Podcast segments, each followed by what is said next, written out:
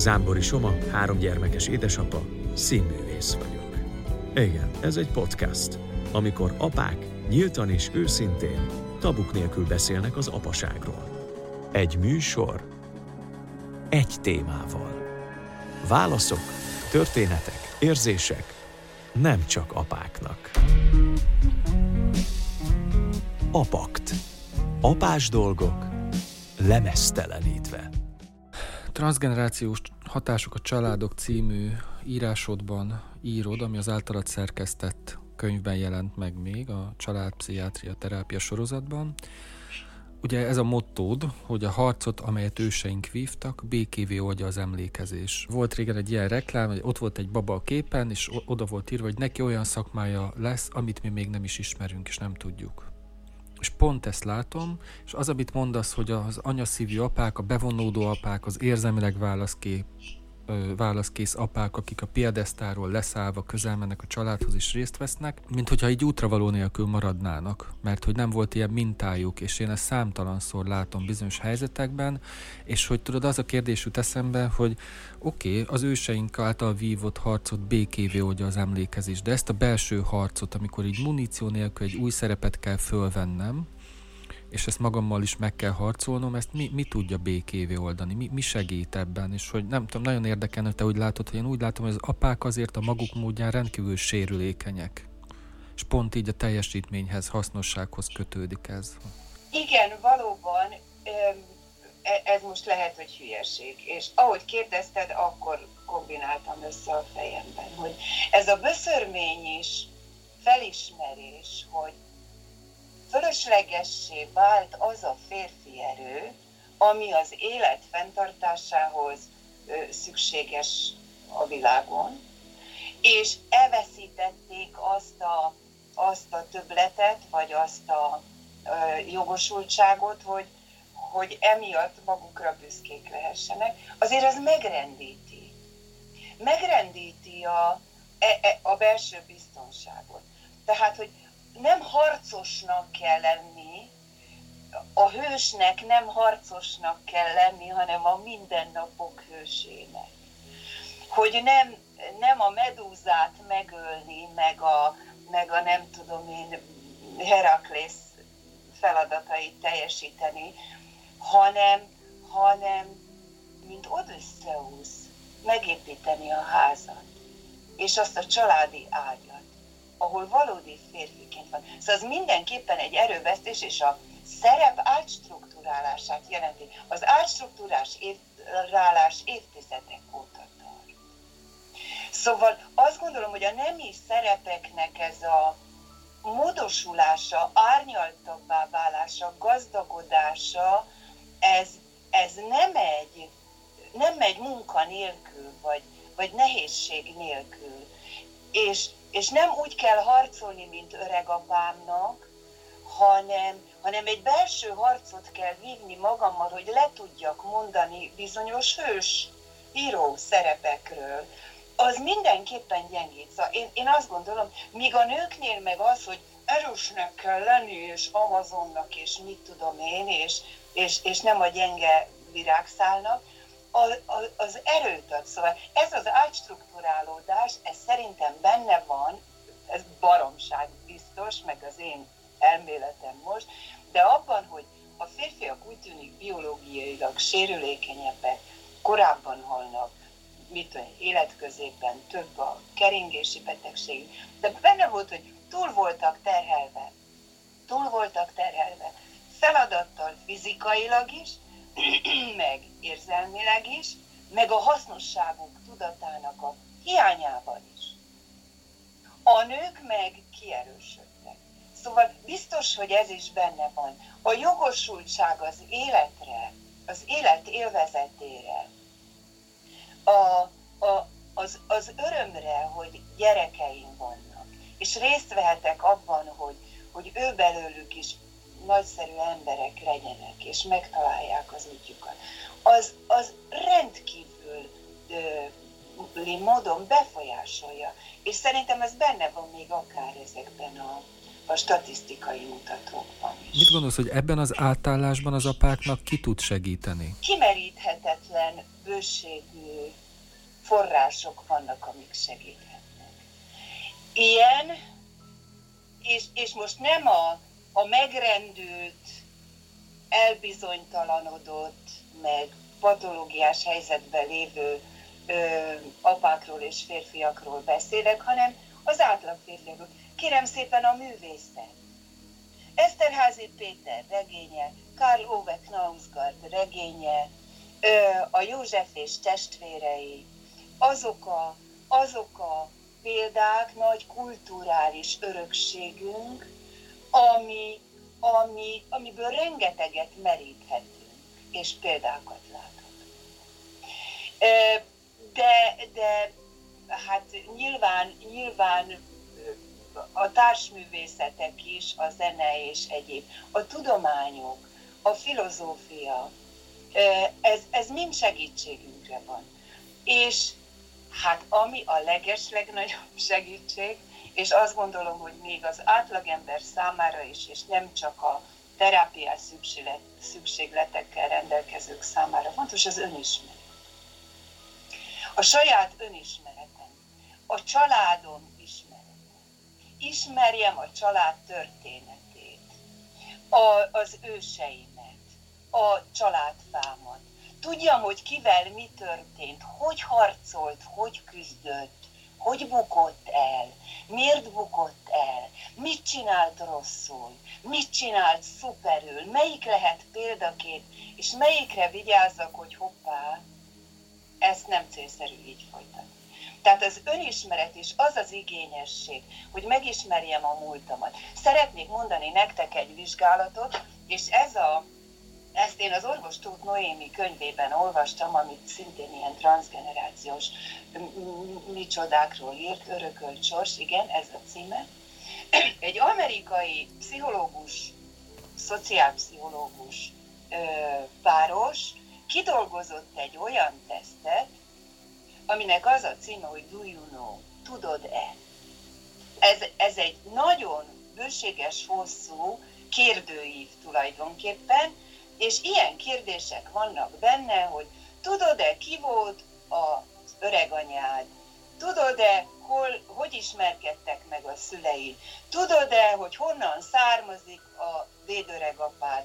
Tudod-e, hogy milyen vallású volt a, mit tudom én, kicsoda, stb. stb. stb. És egy csomó ilyen a születésére, családi kapcsolataira vonatkozó adatra kérdeznek rá, és azt tapasztalták, mert ebből egy vizsgálat is lett, hogy azok, azt hiszem, hogy középiskolás meg egyetemista korú diákokkal végeztek nagy számban ilyen, ilyen kérdőíves vizsgálatot, hogy akik többet tudnak a családjukról, az eredetükről, több ilyen dujunóra tudtak pozitívan válaszolni, azoknak a élethelyzetükben, életükben jelentkező problémákkal való megküzdésük sokkal sikeresebb volt, mint akik alig rendelkeztek információval.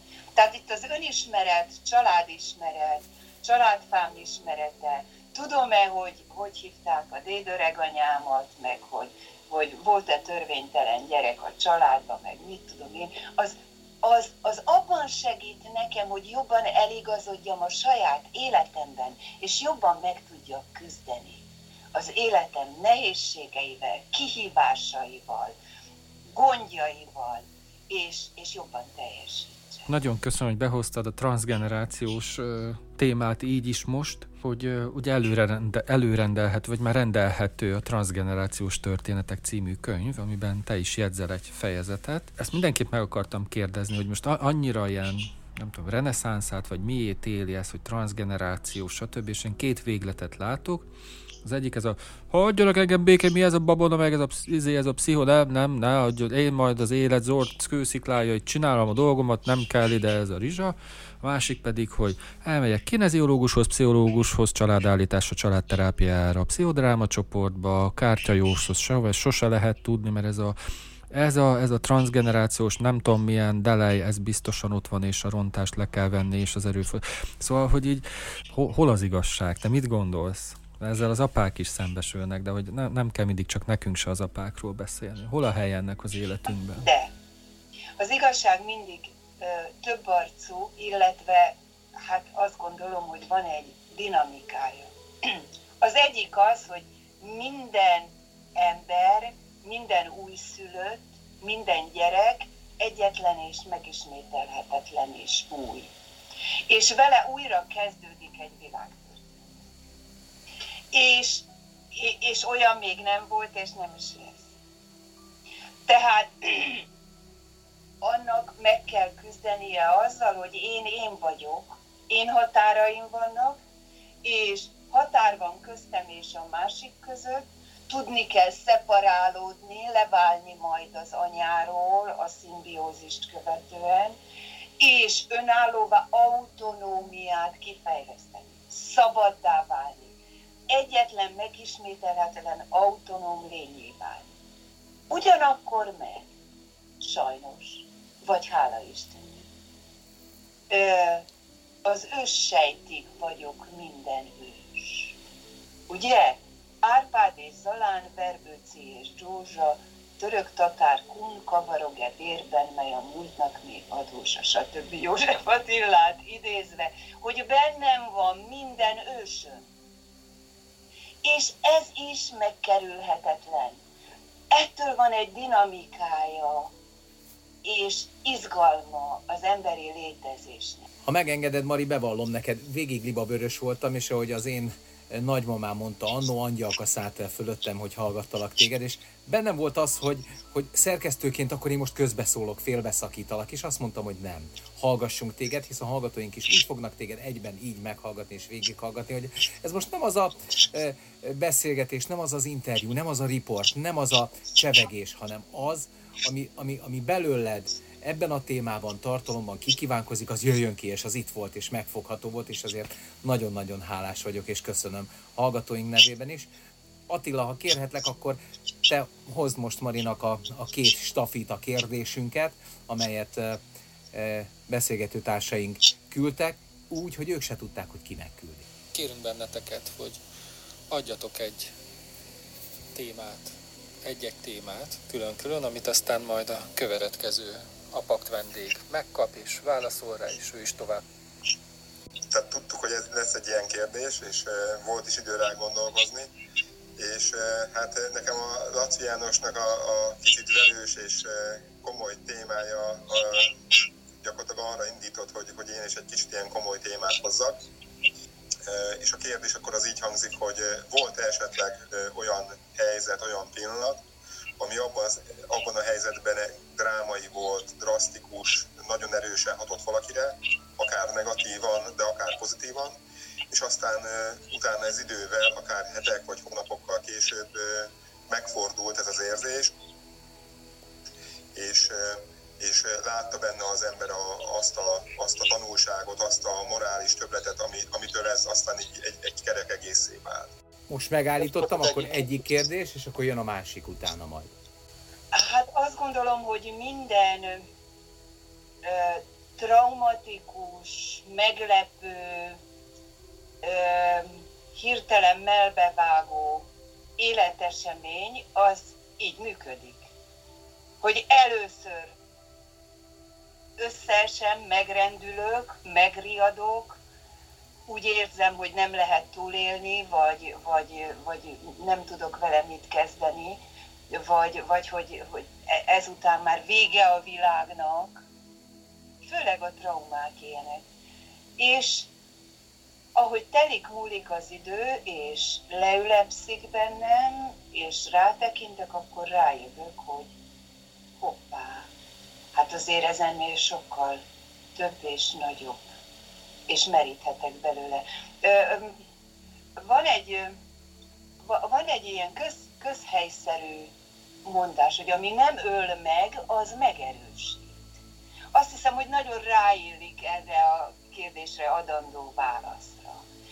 Ha nem pusztultam bele, kibírtam, akkor magamba építem, megtapasztaltam, túléltem, erősebb leszek általa. És hát erre nyilván egy csomó konkrét dolgot lehetne mondani, és hát ez főleg a traumákkal és a vesztességekkel van így, ha elveszítem. Jöhet a második kérdés, ha megengeded. Fogalmazódott meg bennem egy kérdést, nyilván azért, mert én nem tudom, hogy mit válaszolnék rá pontosan, de remélem, hogy világnézettől függetlenül lehet rá válaszolni.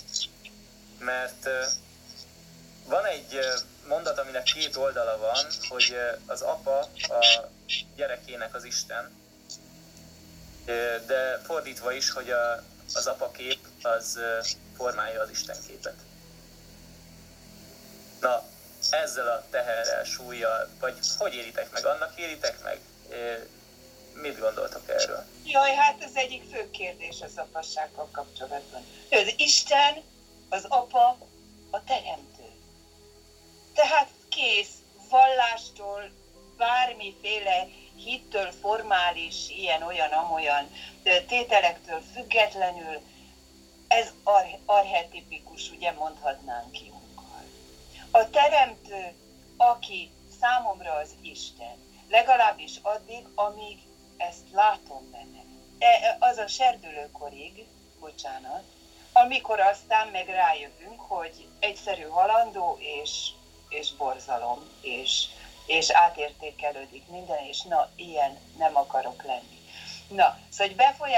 az Isten képet. Hát, ha félelmetes az apa, büntető, durva, bántalmazó, akkor valószínű a lelkemben is, meg a, meg a, a belső pszichés világunkban is, az apához fűződő és az Istenhez fűződő kép sokkal inkább a büntető példát ö, hozza elő. Míg ha szelíd és jó és jutalmaz, akkor meg a jóságos, a jutalmazó. E, ez nyilván a két véglet és a kettő között számos átmenet van, de az Istenképet és a bennünk lévő én ideált ami, ami hát mindig valahogy Istenhez hasonlatossá próbál tenni bennünket, vagy legalábbis úgy működik, azt nagyon befolyásolja. És azt hiszem, hogy ezért van az, és hát ez egy pszichológiailag nagyon megfigyelhető dolog, hogy na olyan nem leszek, és én soha, én majd szelíd és jó és kedves leszek. És akkor kiderül, hogy ahogy felnőtté válok, hogy Úristen, a gesztusaim, a mozdulataim, a szavaim ugyanazok. Hogy szinte tudattalanul jön elő belőlem. Hát azt hiszem ez a bennünk lévő istenkép, vagy én ideál, vagy tekintély személy, az mindenképpen így az apáról formáló. Az apak vendége dr. Koltai Mária volt. Nagyon-nagyon-nagyon-nagyon köszönjük, hogy itt voltál velünk. Bízom, nem bízom, tudom, hogy sikerült inspirálni hallgatóinkat, és annyit még elárulhatunk így az epizód végén, hogy ebben az évben még visszatérsz hozzánk, leszel még az apakt vendége. Én nagyon-nagyon jó egészséget kívánok neked, és mondhatom ezt bátran Attila nevében is, hallgatóink nevében is. Vigyázz magadra, és nagyon-nagyon örülünk, hogy elfogadtad meghívásunkat. Köszönjük. Köszönjük. Köszönöm a megtisztelő meghívást, örülök, hogy összeakadtunk a képernyőn legalább. Intergenerációs kapcsolatok, ugye? Nagypapát az Isten is letartóztatásra teremtette. Már a szemese állt jól, pontosabban mindene jól állt, mintha róla mintázták volna az arisztokratát. Ha valakire ráemelte jeges több évszázados pillantását, az illető azonnal kővé vált. És még egy a nagypapáról, ez a Móricz, Eszterházi Móricz, Magyarország volt miniszterelnöke, ja, itt írja is. Apámmal lehetett, bírta, nagypapával nem lehetett hinta palintást játszani, nem bírta a keze. Nagypapának olyan keze volt, mint Mia néninek, finom, csontos, sejmes, nem hinta palintázásra termet, hanem kész csokra azért mégis lehetett vele hintapalintázást játszani. Odaültünk együtt a kőkerítés párkányára, erről a Majki házról van szó, ugye, ami a, aminek volt egy kőkerítése, Hinta, palinta állítottam, és Magyarország volt miniszterelnöke gravitással, bolintott és kalimpálni kezdtünk a lábunkkal. Nagyapád nagyon kedves és emberi lett, mihelyst mindenét elveszítette. Egy nagynéni anyai ág. Jegyezzük meg, aki vesztességekről így tud írni, és nem úgy, hogy mindent elvettek, és semmink sem maradt hanem aki mikor elviszik az iskolai kirándulásra, ezt is Eszterházi Pétertől lehet tudni, és mondják, hogy húzza föl a, a múzeumi papucsot, azt mondta, hogy én nem húzok, mert én itthon vagyok. Apakt. Apás dolgok lemesztelenítve.